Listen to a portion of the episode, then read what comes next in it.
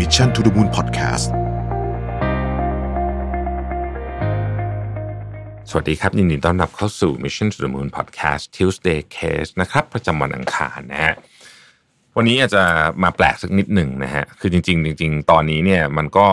เอ่ออาจจะไม่ได้เป็นเคสแบบ case study แบบที่เราตั้งใจจะพูดในทุกวันอังคาร แต่ว่ามันเป็นเคสที่น่าสนใจที่ผมเพิ่งไปอ่านมานะครับ เพราะมันเป็นเคสเกี่ยวกับความรักนะฮะคือต้องบอกว่าอย่างนี้นะครับ ถ้าเราลองนึกภาพตามเนาะว่าในชีวิตคนคนหนึ่งเนี่ยอะไรที่มีอิทธิพลที่สุดนะฮะกับคนเราในฐานะปัจเจก ผมคิดว่าความรักเนี่ยมีอิทธิพลที่สุดนะฮะไอความรักนี่ไม่ได้หมายถึงความรักแบบโรแมนติกนะอย่างเดียวนะฮะระหว่างคู่รักนะแต่หมายถึงความรักกับเพื่อนฝูงสมาชิกในครอบครัวอะไรเงี้ยนะครับ พวกนี้ด้วยนะครับ คือความรักนี่เป็นเรื่องที่ล้อมรอบตัวเราตลอดเวลานะครับ แล้วก็เป็นแรงขับเคลื่อนของมนุษย์มาตั้งแต่ดึกดำบรรเนาะ บางคนอาจจะบอกว่าความรักเป็นสิ่งสวยงามนะครับ บางคนอาจจะบอกว่าความรักเป็นสิ่งโหดร้าย ผมคิดว่ามันขึ้นอยู่กับช่วงเวลาที่ไปถามนะฮะมันอาจจะเป็นทั้งสิ่งสวยงามและสิ่งโหดร้ายในเวลาเดียวกันก็ได้นะครับ หรือว่าในแต่ละในแต่ละช่วงนะถ้าเกิดเรากำลังสมมติว่ากำลังเพิ่งมีแฟน in love เนี่ยก็คงเป็นสิ่งสวยงาม แต่ถ้าเพิ่งเลิกกับแฟนนะฮะก็คงเป็นสิ่งที่โหดร้ายพอสมควรนะครับ แต่ไม่ว่าอย่างไรอย่างไรก็ดีเนี่ยเราคงปฏิเสธไม่ได้เลยว่าความรักเนี่ยเป็นเรื่องราวในชีวิตที่ใหญ่มากๆ แต่ เรื่องนี้ใหญ่สุดเลยเนาะแต่เราไม่ค่อยได้สอนกันเท่าไหร่นะฮะว่าความรักที่ดีเนี่ยเป็นยังไง เออ ประเด็นนี้น่าสนใจเนาะเพราะว่าเราลองคิดดู เราเราเรามีเราล้อมรอบด้วยความรักตลอดเวลา แต่ว่าการถ่ายทอดความรู้เกี่ยวกับความรักเนี่ยนะฮะความรู้เกี่ยวกับความรักเนี่ย ไม่ไม่ค่อยมีอะเราเราก็เหมือนกับ เราก็ลองกันไปเรื่อยๆว่างั้นเถอะนะฮะต้องเรียกว่าเป็น trial and error นะครับ มีคนหนึ่งฮะเขาเขารู้สึกว่าเรื่องราวของความรักเนี่ยมันควรจะต้องถูกสอนเหมือนกับความรู้ทางการเงิน หรือเหมือนกับความรู้เรื่องอื่นเนี่ยนะฮะก็เลยเป็นที่มาของสมาคมหนึ่งชื่อว่า One Love Foundation นะครับซึ่งมี CEO ชื่อเคที่ฮูดนะฮะคือเธอบอกว่าเรื่องของความรักเนี่ยเป็นสิ่งที่ควรจะมีการให้ความรู้กันนะครับ ไม่ควรจะปล่อยทุกคนเนี่ยไปลองผิดลองถูกเองนะครับ One Love Foundation เนี่ยมีพันธกิจที่น่าสนใจมาก บอกว่าต้องการให้คนเนี่ยรู้ถึงความรักแบบอันตราย หรือหรือที่เราเรียกว่าความสัมพันธ์แบบอันตรายก็ได้นะครับ ก็คือ abusive relationship ว่ามันไม่เหมือนกับความรักปกติ และจริงๆ มันไม่ใช่ความรักด้วยนะครับ เพื่อให้คนโดยเฉพาะคนหนุ่มสาวเนี่ยนะครับ ไม่ตกอยู่ภายใต้ความสัมพันธ์ที่อันตราย ซึ่งในกรณีร้ายแรงเนี่ยอาจจะส่งผลถึงชีวิตได้แบบที่เราเห็นตามหน้าหนังสือพิมพ์อยู่เป็นประจำนะฮะเคที่ฮูดเนี่ยบอกว่า เราเรามักจะเริ่มต้นการรู้จักความรัก โดยเฉพาะความรักในในในแบบโรแมนติกเนี่ยนะฮะตั้งตั้งแต่ช่วงวัยรุ่นเนาะแล้วเราก็ลองผิดลองถูกกันไปกันมานะครับ แล้วก็บางบางคนก็อะอาจจะอาจจะได้คู่ที่ดีไปก็ดีไปนะครับ แต่คนจำนวนมากเนี่ยนะฮะโชคร้ายกับเรื่องนี้นะครับ แล้วก็โชคร้ายมาก ๆด้วยนะฮะเพราะว่าตกอยู่ในสิ่งที่เรียกว่า abusive relationship หรือความรักความสัมพันธ์แบบอันตราย คุณอาจจะคิดว่าท่านผู้ฟังฟังเสร็จแล้วแบบอุ้ยไม่หรอกเรื่องไกลตัวนะเคยได้ยินแต่ในข่าวอะแต่เรื่องแบบนี้ไม่มีทางเกิดขึ้นกับเราหรอก ไม่มีทางที่แฟนเราจะมาซ้อมเราได้นะฮะสมมตินะครับ การที่ทำร้ายร่างกายกันนี่ก็เป็น abusive relationship แบบหนึ่งนะฮะแต่ไม่ใช่ทั้งหมดนะครับจริงๆ abusive relationship เนี่ยมีหลายแบบมากนะครับ แล้วก็ที่น่าตกใจก็คือ ในหลายครั้งเนี่ยมันเกิดขึ้นกับเรา แต่เราปฏิเสธมัน และหลายครั้งเนี่ยเราเนี่ยแหละเป็นคนทำ abusive relationship เอง โดยอาจจะไม่รู้ตัวก็ได้นะครับ ถ้าเกิดว่าคนที่ลงมือซ้อมแฟนเนี่ยนี่คงรู้ตัวอยู่แล้วนะฮะว่ามันผิดทั้งผิดทุกเรื่องผิดกฎหมายด้วยนะครับ แต่บางคนอาจจะไม่รู้เพราะว่าความสัมพันธ์ที่ abusive relationship เนี่ยบางทีเกิดขึ้นจากคำพูดหรือการกระทำอย่างอื่นก็ได้นะครับ จากข้อมูลทางสถิติที่ One Love Foundation ไปเก็บมาเนี่ยนะครับ ผู้หญิงหนึ่งในสามคนบนโลกใบนี้ และผู้ชายหนึ่งในสี่คนบนโลกใบนี้ เคยหรือกำลังอยู่ในความสัมพันธ์แบบ abusive relationship นะฮะตัวเลขนี้สูงแบบน่าตกใจมากนะครับเอ่อและอย่างที่บอกครับ คือมันจะน่าตกใจยิ่งกว่า ถ้าเราอยู่ใน abusive relationship แต่ดันไม่รู้ตัวนะครับ หรือหรือพยายามอยู่ในโหมดปฏิเสธ หรือที่เรียกว่า denial mode นะคือปฏิเสธอะด้วยเหตุผลอะไรก็แล้วแต่นะครับ หลายคนปฏิเสธอาจจะเป็นเพราะว่า คิดเอาเองว่านี่คือความรักนะฮะงานของ One Love One Love Foundation เนี่ยก็คือทำให้คนเห็นความจริงเหล่านี้ครับว่าไอ้เรื่องพวกนี้มันไม่ใช่ความรักนะครับ Katie Hood เนี่ยเขามีเคสที่น่าสนใจหลายอันเลยนะฮะลองไปอ่านในเว็บไซต์ของเขาได้แต่เขาเล่าเคสหนึ่งที่ผมชอบมาก เป็นเคสของภรรยาที่ถูกฆ่าโดยสามี เพราะความหึงหวงนะฮะสามีเก่าสามีเก่านะครับคนในครอบครัวเนี่ยคือหลังจากเหตุการณ์มันเกิดขึ้นแล้วเนี่ยนะครับคนในครอบครัวเนี่ยก็ก็บอกว่า ไม่เคยคิดเลยว่าจะเกิดเรื่องนี้ขึ้นได้ ก็คือสามีก็ดูเป็นคนปกติมากนะครับ แต่เขาบอกว่าเออถ้าเกิดมองลองมองย้อนกลับไปจริง ๆ แล้วเนี่ย มันมีสัญญาณเหมือนกันนะ แต่ตอนนั้นน่ะไม่ค่อยได้มีใครสนใจนะครับ เจ้าตัวเองก็ไม่ได้สนใจ คนรอบตัวก็ไม่ได้สนใจนะครับ ก็เลยเลือกที่จะปล่อยมันผ่านๆไปจนกระทั่ง นี่แหละ มาเกิดเหตุการณ์น่าเศร้าอันนี้เกิดขึ้นนะครับเคที่บอกว่าจริง ๆ ถ้าเกิดว่าคนรอบข้างหรือเจ้าตัวเองเนี่ยเห็นสัญญาณเนี่ย เรื่องนี้อาจจะไม่เกิดขึ้นก็ได้ การฆาตกรรมครั้งนี้อาจจะไม่เกิดขึ้นก็ได้และสุภาพสตรีท่านนี้อาจจะยังมีชีวิตอยู่ก็ได้นะครับ เธอเปิดเผยถึงงานที่เธอทำนะฮะว่าเธอเก็บข้อมูลมาเป็นเกิน 10 ปีเนี่ยแล้วเธอสรุปบอกเลยว่า มันมีสัญญาณอยู่ 5 อย่างนะครับ ของความสัมพันธ์ที่เราเรียกว่า abusive relationship ที่ควรจะได้รับการสังเกต แล้วถ้าเกิดเห็นปุ๊บเนี่ย ให้บอกว่านี่เลยเนี่ยเป็นสัญญาณอันตรายนะครับ ไม่ว่ามันจะเกิดขึ้นกับเราเอง หรือเกิดขึ้นกับเพื่อนครอบครัวของเราก็ได้นะครับ อันที่หนึ่งเราเรียกว่าความเข้มข้นหรือ intensity นะครับคือในช่วงแรกๆของการคบกันเนี่ยเราก็อยากอยู่คนที่เรารักมากๆ อันนี้เป็นธรรมดานะฮะไออาการตัวติดกันเนี่ยมันเป็นเรื่องปกติ แต่เมื่อความสัมพันธ์เริ่มนิ่งเนี่ยนะฮะการคิดถึงกันห่วงใยเอื้ออาทรเนี่ยมีอยู่ละนะครับ แต่ว่าพื้นที่ก็ต้องมีด้วยนะฮะ การโทรหากันหรือส่งข้อความหากัน 3 4 ครั้งเนี่ยเป็นเรื่องปกติเนาะวันละ 3 4 ครั้งเนี่ยนะครับคนที่เป็นแฟนกันก็ปกติ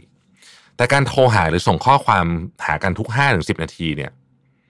ตามติดตลอดเวลาไปไหนต้องโทรเช็คทุกฝีก้าวเนี่ยนะครับ พยายามเข้ามาแทรกกับทุกกิจกรรมที่อีกฝ่ายทำเนี่ยนะฮะอันนี้ไม่ปกติละนะฮะความเข้มข้นสูงแบบนี้เนี่ยต้องคอยสังเกตดีๆนะครับ ว่าจะพัฒนามาเป็น abusive relationship หรือไม่ เพราะการตามคนรักหรือคู่ของเราทุก 5 นาที อันนี้ไม่เรียกความรักนะฮะอันนี้ไม่เรียกความรักละอันนี้มันเป็นอย่างอื่นนะครับเขาบอกว่าถ้าเราอยู่ใน relationship ที่เรารู้สึกว่าเราหายใจไม่ออก คือมันทำอะไรมันก็ติดขัดไปหมดเนี่ยนะฮะให้บอกเลยว่านี่เป็นนี่เป็นสัญญาณที่เริ่มไม่ดีนะครับ และสิ่งที่น่าสนใจเกี่ยวกับความสัมพันธ์ที่เข้มข้นแบบนี้เนี่ยนะฮะ รือมี intensity สูงๆเนี่ยคือไม่ใช่ว่ามันเริ่มต้นยังไงนะคือมันเริ่มต้นเข้มข้นนี่โอเค มันเป็นการพัฒนาไปสู่อะไรมากกว่านะครับ ถ้าเกิดคนรักของเราหรือคู่ของเราเนี่ยเขาไม่ให้เกียรติพื้นที่ของเรา เขาไม่เคารพความเป็นส่วนตัวของเรา อันนี้เป็นสัญญาณอันที่หนึ่งที่ต้องระวัง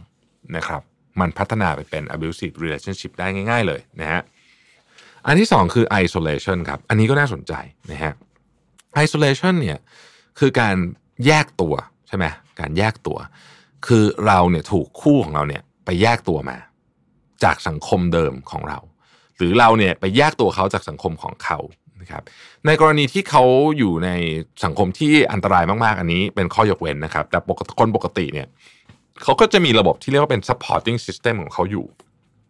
ครอบครัวเพื่อน พวกนี้เราก็มีครอบครัวมีเพื่อนนะครับ ยกตัวอย่างเช่น ถ้าเกิดว่าคู่ของเราเนี่ยไม่ให้เราไปเจอเพื่อนเลย พ่อแม่ จะชวนกลับบ้านก็บอกว่าอย่ากลับเลยเสียเวลาอะไรแบบนี้เป็นต้นเนี่ยนะครับ อันนี้คือสัญญาณของ isolation คือการแยกเอาตัวคนรักออกมาจากระบบ supporting system หรือระบบช่วยเหลือของเขานะครับ หรือในบางกรณีเนี่ยอาจจะพูดจาให้ร้ายเพื่อนและครอบครัวของเราด้วยนะครับ isolation เนี่ยมันคือการพยายามหารอยแยกหรือใส่ข้อกังขาเข้าไปในทุก ๆ ความสัมพันธ์รอบตัวของเราก็คือสังคมเดิมของเราทั้งหมดเนี่ย ก่อนที่เราจะมาเจอคนคนรักคนนี้นะครับ